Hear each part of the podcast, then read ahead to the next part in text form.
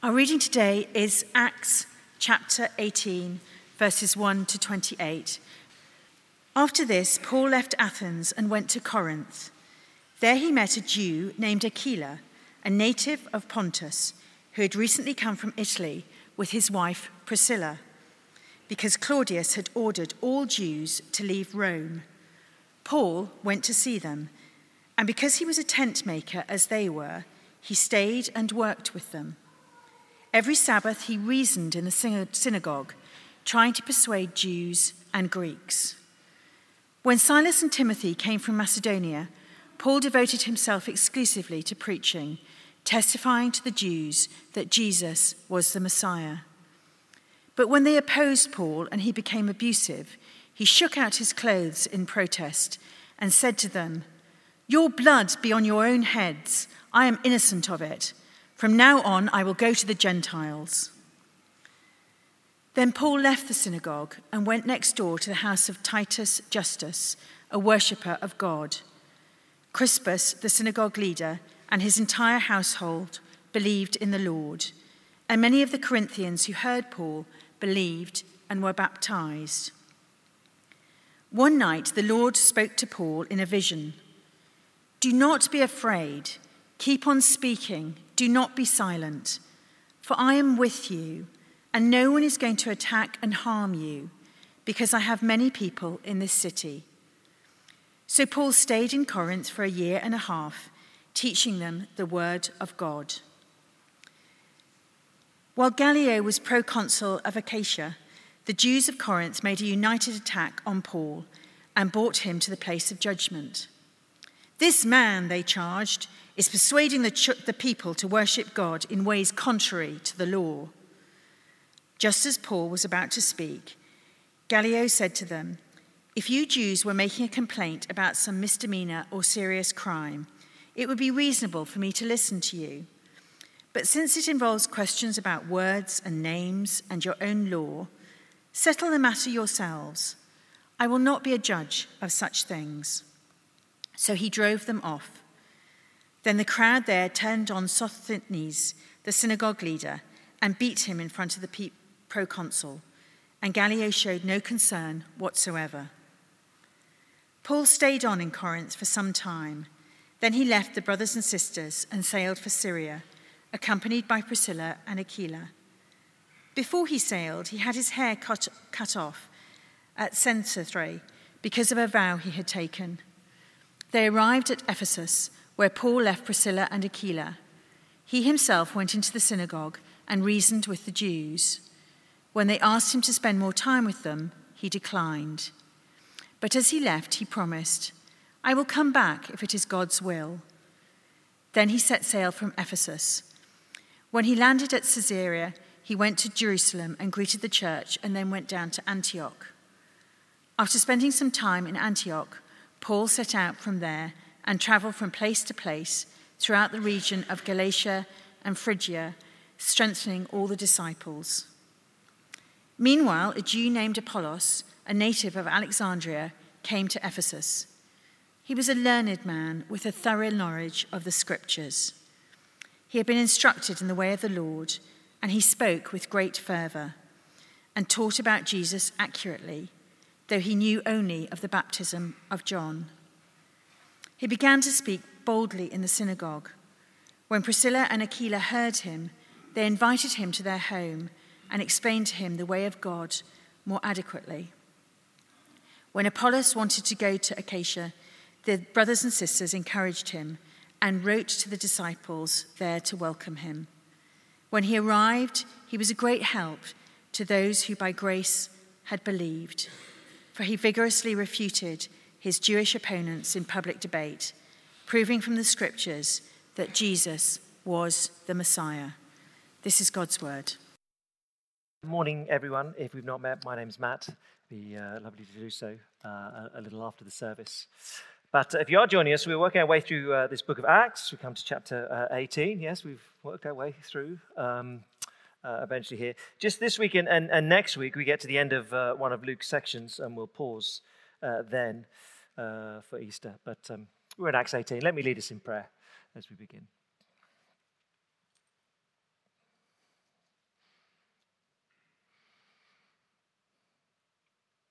Uh, great God and Father, once again we turn to uh, your word and, and, this book of Acts and its drumbeat that uh, the Lord Jesus Christ is growing his kingdom and it's unstoppable. It will grow. So, Father, despite the circumstances perhaps of our own lives, circumstances as we look around the world, as we turn to your word, would you once again give us that confidence? And therefore, would we speak of you? We ask it in Jesus' name. Amen. Well, if you have been here uh, when we've looked, when we're going through the book of Acts, uh, hopefully you'd have picked up me saying repeatedly that the the overall message of the book is that Jesus Christ is growing his kingdom and it's unstoppable.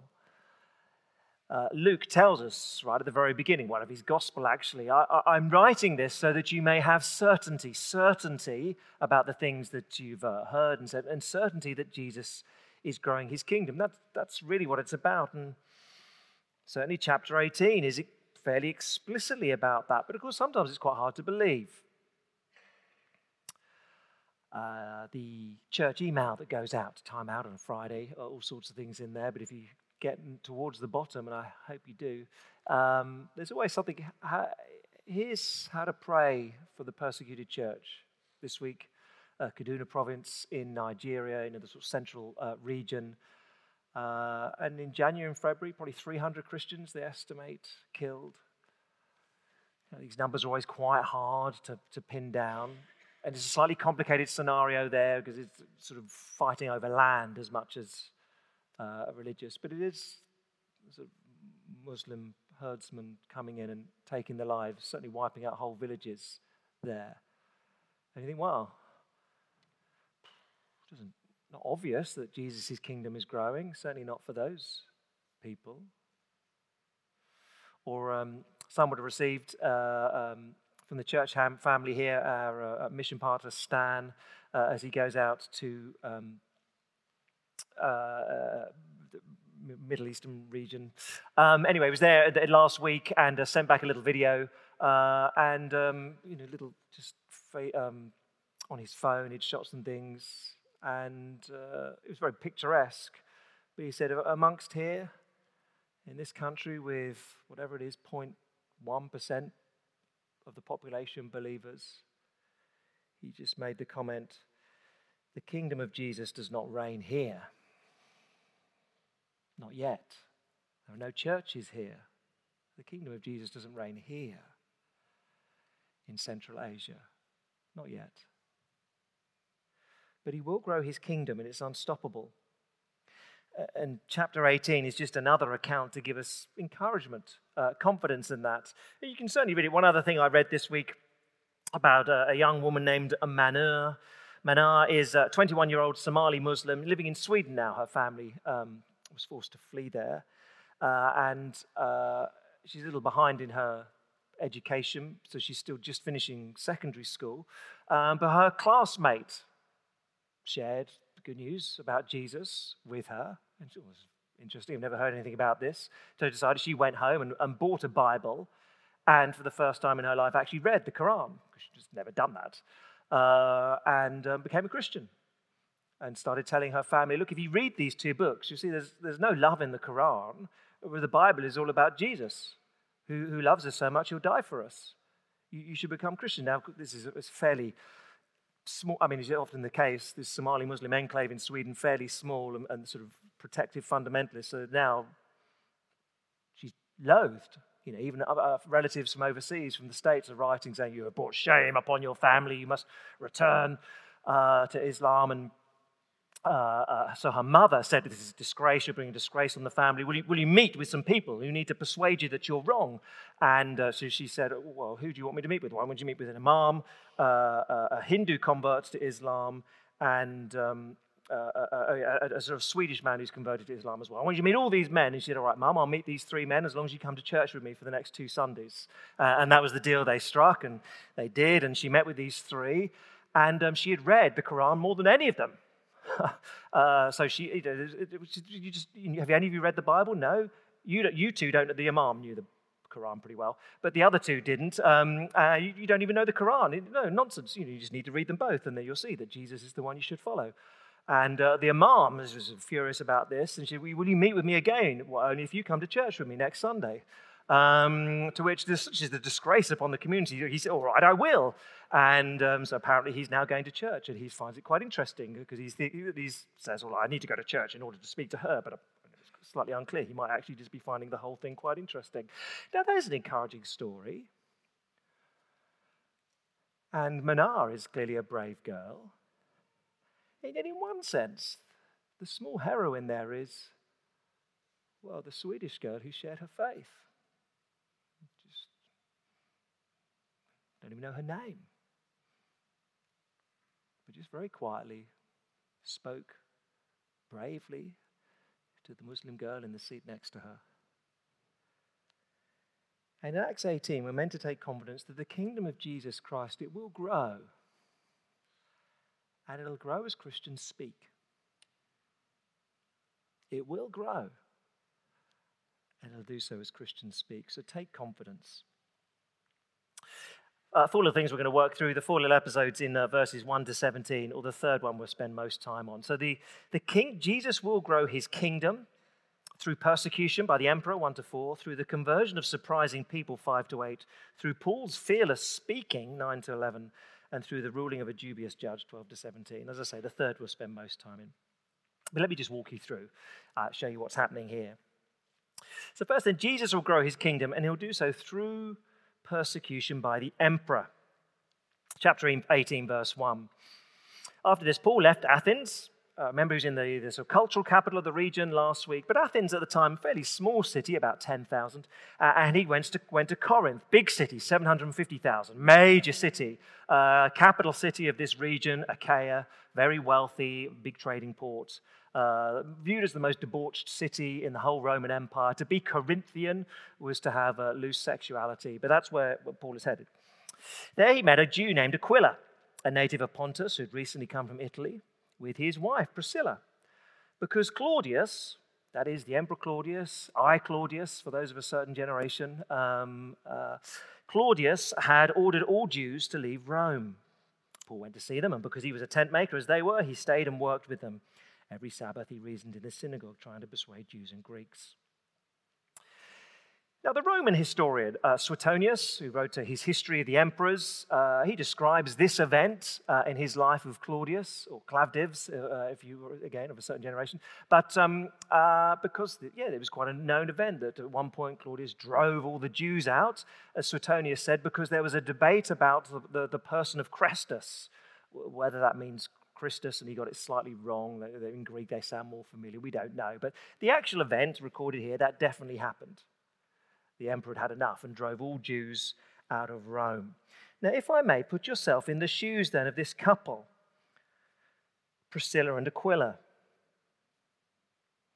They ran a business in Rome of uh, leather workers, tent makers. So all tents were made of leather in those days. So there may be all sorts of things they made. But uh, they had a business in Rome. Rome, good place to have a business, you know, capital city, plenty of money there. They'd been lived there for years. They perhaps had their children there, perhaps became Christians there. Their family and friends were there. And then one day they're driven out. And from Rome to Corinth, well, there's a sort of distance from London to Vienna. You know, that's a long old journey they've got to make. Why Corinth? Perhaps they had family there. But that's their life gone as they're forced to flee to Corinth. And no doubt, if you're them as you arrive and have to start a new business in a city you don't know so well, you'd be asking, What was that, Lord? We've become Christians and, well, this persecution. We have to flee Rome. What's all that? Now we've got to start all over again in Corinth. But they're there for a purpose. So they meet Paul and uh, they support him in his ministry. They, he joins their little new business so they can all fund themselves.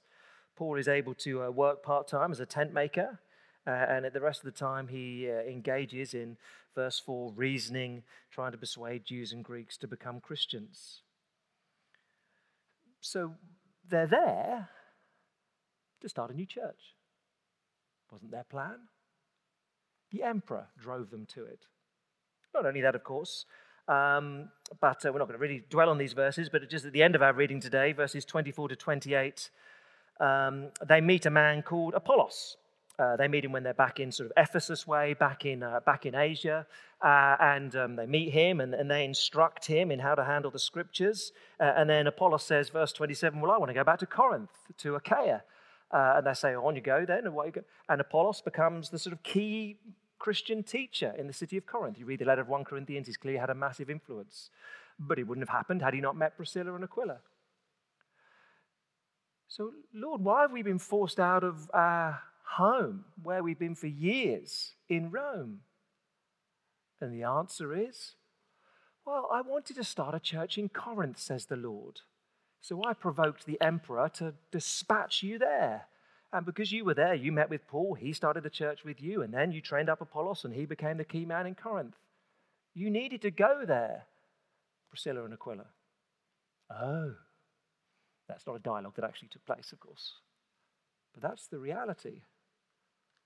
Unwittingly, the emperor, in his luxury in Rome, was the key instrument in the church being planted in Corinth. You and I wouldn't have done it that way. But Jesus will grow his kingdom. Sometimes it'll be through the persecution of an emperor. Sometimes things that we view as disastrous. Why has that happened? Why has that gone so wrong? Just don't worry, says the Lord. Eventually you'll know. Eventually you'll see the purpose behind it. So there's the first. Jesus will grow his kingdom. It'll happen despite persecution. He'll, the Lord will use these disasters to grow his kingdom. Second, then, uh, Jesus will grow his kingdom through the conversion of surprising people, verses 5 to 8. Now, verse 5 When Silas and Timothy came from Macedonia, Paul devoted himself exclusively to preaching, testifying to the Jews that Jesus was the Messiah. So it's obvious, particularly uh, you read the letter of 2 Corinthians.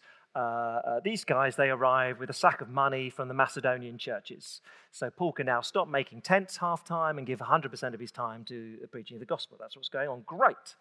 So Remember, if you were here a few weeks ago, Philippi, where Paul was beaten, imprisoned, driven out. Didn't look so good then. But anyway, the church is going great, and they've raised the money to fund his ministry in Corinth. Great. So, what happens? Uh, verse 6. But when they, particularly the synagogue, opposed Paul and became abusive, he shook out his clothes in protest and said to them, Your blood be on your own heads. I'm innocent of it. From now on, I'll go to the Gentiles. Sort of shaking out your clothes is a sort of metaphor. I, I wash my hands of you. You know, it's on your own heads now, he says to them. And he goes next door. Presumably, that was a little bit galling. You know, he's been in the synagogue for the last few weeks, and they say, Get out. Okay, I'll go next door. Uh, perhaps a little bit galling, but clearly, this wealthy He's got a, a Roman name, but is a, clearly a wealthy uh, chap. Verse 7 Paul left the synagogue, went next door to the house of Titus Justus, a worshipper of God. That is, he'd been a, a, Roman believer in um, uh, a follower of uh, Judaism, but now he's become a Christian. Not only him, but verse 8, somewhat surprising, Crispus, the synagogue leader, and his entire household believed in the Lord. And many of the Corinthians who heard Paul believed and were baptized. So actually, it's going great. Get out, they say at the synagogue. Okay, I'll go next door. Oh, and the leader, well, he'll be converted and he'll come with me. I mean, perhaps a little bit frustrating. It's great. And lots of people are becoming Christians. But do you see, in one sense, this church in Corinth, how it's growing? Well, it's money from Philippi. No one was expecting that. There's a, a wealthy Roman guy has become a Christian. The, the, the synagogue leaders have become a Christian. I mean, none of these were Paul's plans. But Jesus is building his kingdom, it's unstoppable. So he'll do so through the persecution by the emperor, through the conversion of surprising people, uh, and then thirdly, through Paul's fearless speaking, verses 9 to 11.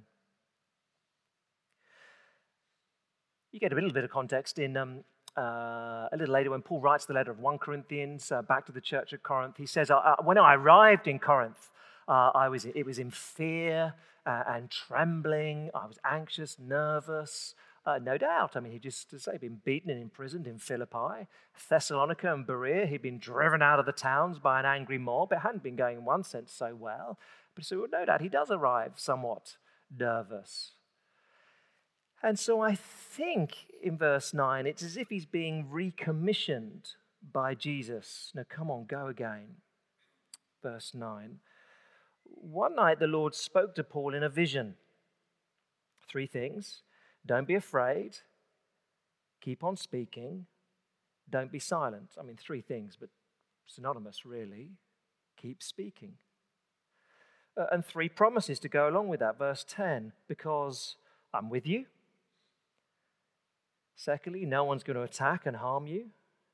Thirdly, I have many people in this city. Now, those three promises, I think you'd have to say one is always true. God said to Paul, I am with you. Now, that is timelessly true. The Lord says to all believers, Hebrews 13, I'll never leave you nor forsake you. Or Jesus says to his church, uh, Matthew 28, Surely I am with you always to the very end of the age. So that's always true. The second must be just for Paul and just for Corinth because uh, no one's going to attack and harm you. Well, he has been attacked and harmed. That he's beaten within an inch of his life in Philippi, and when he arrives in Jerusalem, he's beaten up again by a mob. So that must just be for his time in Corinth. Uh, and then you get this third keep speaking because because I have many people in this city. And I want to say, in a sense, that is always true. The Lord tells Paul, keep speaking because there are many people in the city of Corinth who aren't yet Christians, but I have chosen that they will be. But they'll become Christians when you speak to them. So, Paul, be encouraged. There are people here who will become Christians. I have appointed them for that when you speak to them. The Bible is completely unashamed in asserting that before the creation of the world, God decided who would become Christians. And alongside that, the scriptures also assert unashamedly that we're responsible for our decisions. So even here, Paul can say, uh, verse 6, you reject Jesus on your own head, be it. That's upon your own head. The Bible can assert both those things. God chose uh, before the creation of the world who will become a believer, and it's our responsibility with what we do with the news of Jesus Christ. Now, sometimes we get a bit het up about that. God is in charge and sovereign, and we're responsible for our decisions. And particularly in the West, if you're from an Eastern culture, it's less of a problem. But in the West, where we place so much emphasis upon individualism and our individual choices, uh, it sort of winds people up. But it's true in lots of different areas, of course. So I could stand here this morning and say, I am free. I am free to make whatever decisions I want, but I'm not really. Because I didn't choose to be a white English male born 40 odd years ago. I didn't choose the village I'd be born in. I didn't choose the school where I went to. And therefore, all sorts of assumptions and habits and cultural norms that were sort of instilled into me from a young age. I didn't choose any of those. I didn't choose the family and the values I was born into. I didn't choose my IQ. I didn't choose my sporting ability, my musical ability. I'd have gone from bigger ones on all of them. I didn't get to choose there, any of those. It just um, given to me. Now, in one sense, I'm free to make any decision I want. But I'm not free to be always healthy. Sometimes sickness just comes. I don't have that choice. I'm not free to do whatever I want. I'm not free to buy a Caribbean island and set up home in it like a, a Richard Branson figure. Just don't have the income to have that sort of level of freedom. There are restrictions on me all the time. Now, that's how we go through life. And yet, of course, I'm still responsible for my decisions. And in a greater picture, the Bible can say, yeah, before the creation of the world, God chose you to become a Christian, and you're responsible for your decision. Now, for Paul, this truth is an enormous encouragement. I have people in this city who will become Christians, Paul. You just got to keep on speaking. And so, for the first time in on his missionary travels, he stays in one place for a long time 18 months in Corinth. He just keeps on speaking. Now, for you and me, it is still true that God has many people he's, become, he's chosen to become Christians. And we don't know who they are. I mean, if you're here this morning and you wouldn't call, yes, call yourself a Christian, put your faith in Jesus Christ. Just get on with it. He commands you. If you hear last time, Acts 17, he says, get on with it. He commands you to do that. But for the rest of us, we don't know who's going to become a Christian. But the application is you just keep speaking boldly, fearlessly. Speak with boldness. In many ways, that's okay, one of the drum notes of the book of Acts. Whenever the Spirit of God descends in the book of Acts, people speak boldly. Acts chapter 2, the Spirit descends for the first time and the believers speak boldly. It's what happens. Countless times. Even in our reading today, we're told that um, Apollos, the Spirit comes and he speaks boldly in the synagogue. Uh, chapter 18, verse 26.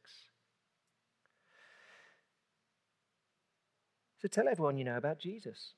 The kingdom of the Lord Jesus Christ grows when Christians speak. And here is encouragement that there are people who will become Christians in every city. Let me tell you about a story of two, two missionaries yeah, years ago, really. David Livingstone was the first uh, Westerner to visit large, large parts of sub Saharan Africa in the 19th century. He died was it, uh, so far from any transport system, it took 11 months to bring his body back after he died uh, to uh, be buried in Westminster Abbey. He had um, on his gravestone in Westminster Abbey, it's still there, you can see it, uh, the words of Jesus in John 10. Same truth, the words of Jesus I have sheep that are not of this sheep pen, I must bring them in also. It's Jesus saying the same thing as the Lord to Paul here. There are people who will come in, I must do my work of gathering them. Less well known than uh, David Livingstone is Peter Cameron Scott. Uh, 30 odd years after uh, Livingstone, Peter and his brother David uh, went out to the same part of sub Saharan Africa. Tragically, the brother died of sickness, and Peter became so sick he had to return to the UK and convalesced for, for months. And as you would do, thought afterwards, what was that?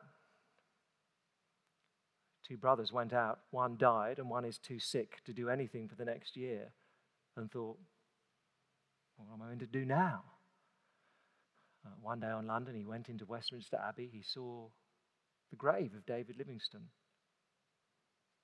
Again, those words I have other sheep that are not of this sheep pen. I must bring them in also.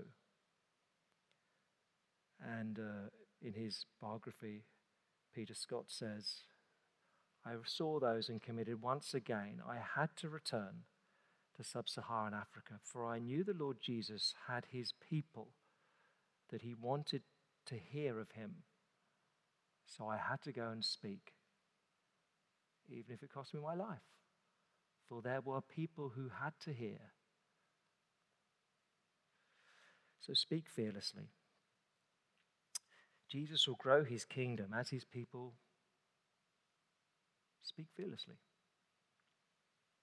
There's the third. Fourth, and briefly, um, uh, Jesus will grow his kingdom through the ruling of a dubious judge. Verses 12 to 17. Uh, while Gallio was proconsul of Achaia. Now, proconsul, you may know your Roman history, important job uh, in, in, in Rome, in the Senate. You have two consuls who sort of rule everything. If you're a proconsul, you are ruling a region on, on behalf of the consuls in Rome. Achaia,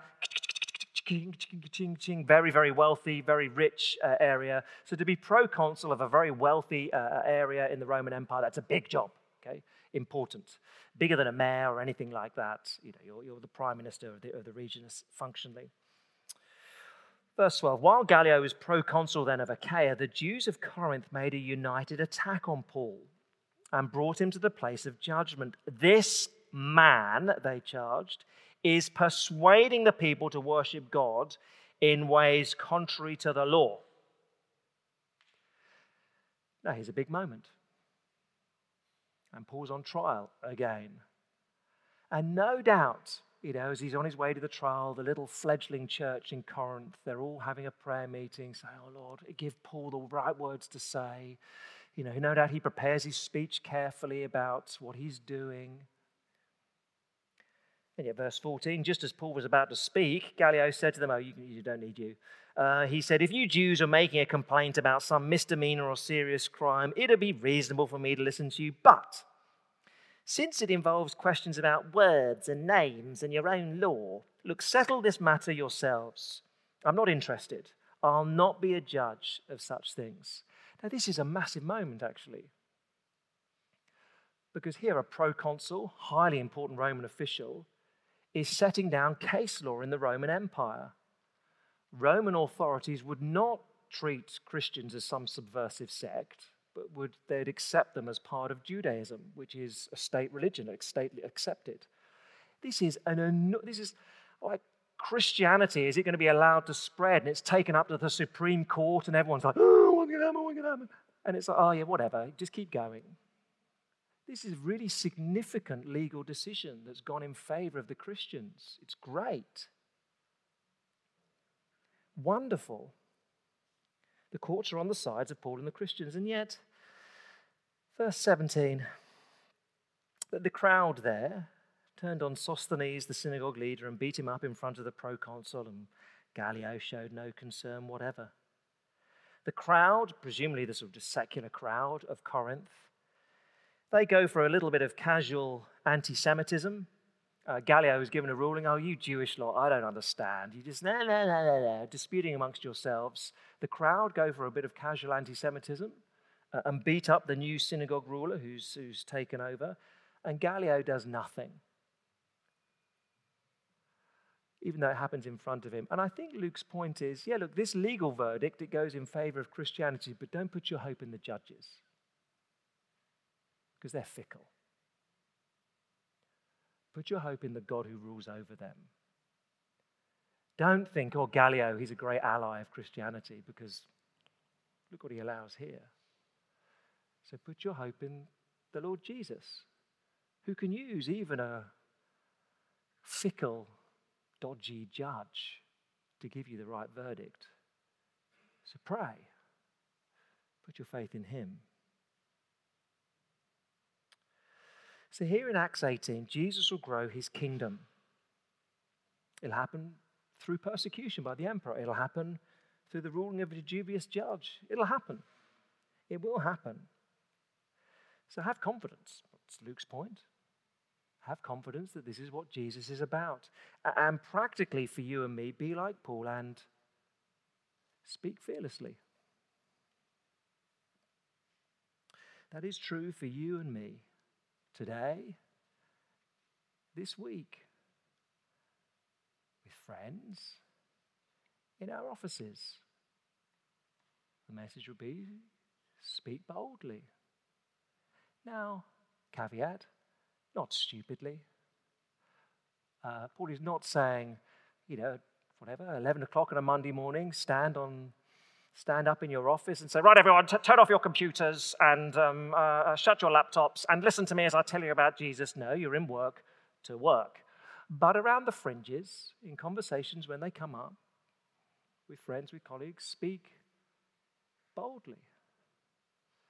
To be slightly cowed by media. Media always pick up on the, the sort of the slightly crazy stories, you know, Christian sacked for this, and there's always more goes on. Most of the time, when that sort of thing happens, in truth, the Christian involved has normally been pretty unwise, normally, in the stories that make the media. They're not normally silly persecution, actually, normally they, they have been the sort of everyone close your laptop sort of uh, character, uh, simplistic statement. Happily, in the UK, Christians are allowed to speak boldly, fearlessly, at appropriate moments, not when you're on the clock, but you are allowed to do that. And so Paul would say, yeah, speak boldly, Speak fearlessly. Be confident that Jesus is growing his kingdom in spite of chaos that so it appears around you, of persecution by emperors, dodgy judges. Just keep speaking of the Lord Jesus Christ because it is as you do so that he grows his kingdom. Because he has people in our city who he intends to become Christians, maybe in your office, maybe. You don't know. That's why we have to speak. Jesus will grow his kingdom, and he does it as you and I speak. Let's pray together.